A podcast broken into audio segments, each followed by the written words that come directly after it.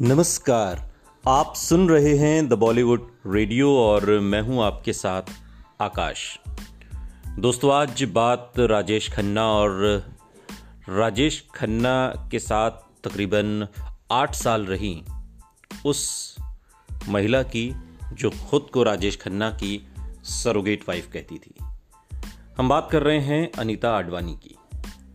राजेश खन्ना की ज़िंदगी भी किसी फ़िल्म से कम दिलचस्प नहीं रही। ज़िंदगी जीने का अपना अंदाज, हिट फ़िल्में स्टारडम लव लाइफ लड़कियों के बीच गजब का क्रेज सब मिलाकर राजेश खन्ना एक अलग ही तिलिस्म रचते थे।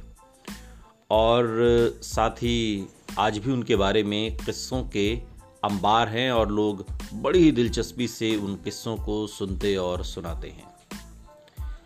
लेकिन आज के इस पॉडकास्ट में जो किस्सा हम आपको सुनाने वाले हैं, वो बेहद विवादित भी रहा। ये बात उन दिनों की है जब राजेश खन्ना की निजी ज़िंदगी में लोग उन्हें छोड़कर एक तरीके से जा चुके थे। यानी कि घर, परिवार, सभी लोगों ने उनसे दूरी बना ली थी और खुद राजेश खन्ना ने भी। और राजेश खन्ना की ज़िंदगी में अंजू महेंद्रू डिम्पल कपाड़िया के बारे में तो सभी जानते हैं, लेकिन एक और महिला थी जो खुद को राजेश खन्ना की लिव इन पार्टनर बताया करती थी। नाम Anita Advani. Anita Bigg Boss show का हिस्सा भी रह चुकी हैं। शो के दौरान अनीता ने बताया था कि वो डिप्रेशन में थी और शो में आने से उन्हें शांति मिली है।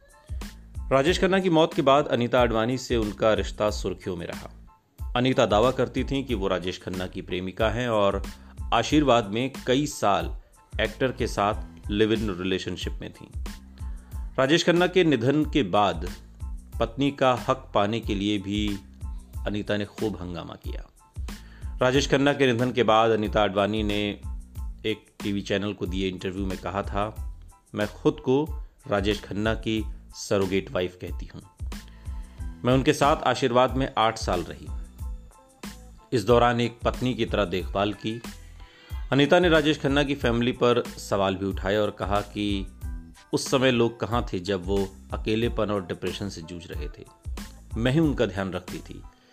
मैं ही उनके लिए करवा चौथ रखती थी, मुझे और क्या सबूत देना पड़ेगा? अनीता के इन दावों ने हंगामा मचा दिया था। लेकिन डिम्पल कपाड़िया और ट्विंकल खन्ना, रिंकी खन्ना ने इस बारे में मीडिया से कभी कोई बात नहीं की। अनीता के इन दावों पर राजेश खन्ना के करीबी रहे भूपेश रसीन के बेटे हर्ष रसीन ने बताया कि मैंने अनीता को कई बार आशीर्वाद में देखा है। वो काका जी की दोस्त थी, लेकिन मैंने कभी रात को रुकते हुए नहीं देखा। दोनों के बीच लिव इन रिलेशनशिप नहीं था। राजेश खन्ना के निधन से पहले भी अनीता के बयान के साथ तस्वीरें छपी थीं। अनीता ने खुद को राजेश खन्ना के साथ अपने रिश्तों का खुलासा करते हुए कहा था कि हम बेहद करीब हैं, लेकिन कोई बंधन नहीं चाहते।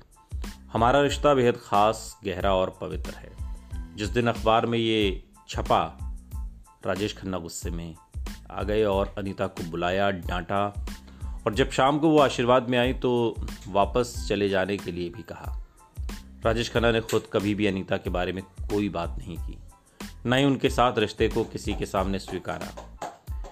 अनीता बार बार कहती रही, लेकिन कोई पुख्ता सबूत कभी पेश नहीं कर पाई। राजेश खन्ना के निधन के बाद इस रिश्ते का पूरा सच अब शायद ही कभी सामने आए। लेकिन अनीता के अपने दावे हैं।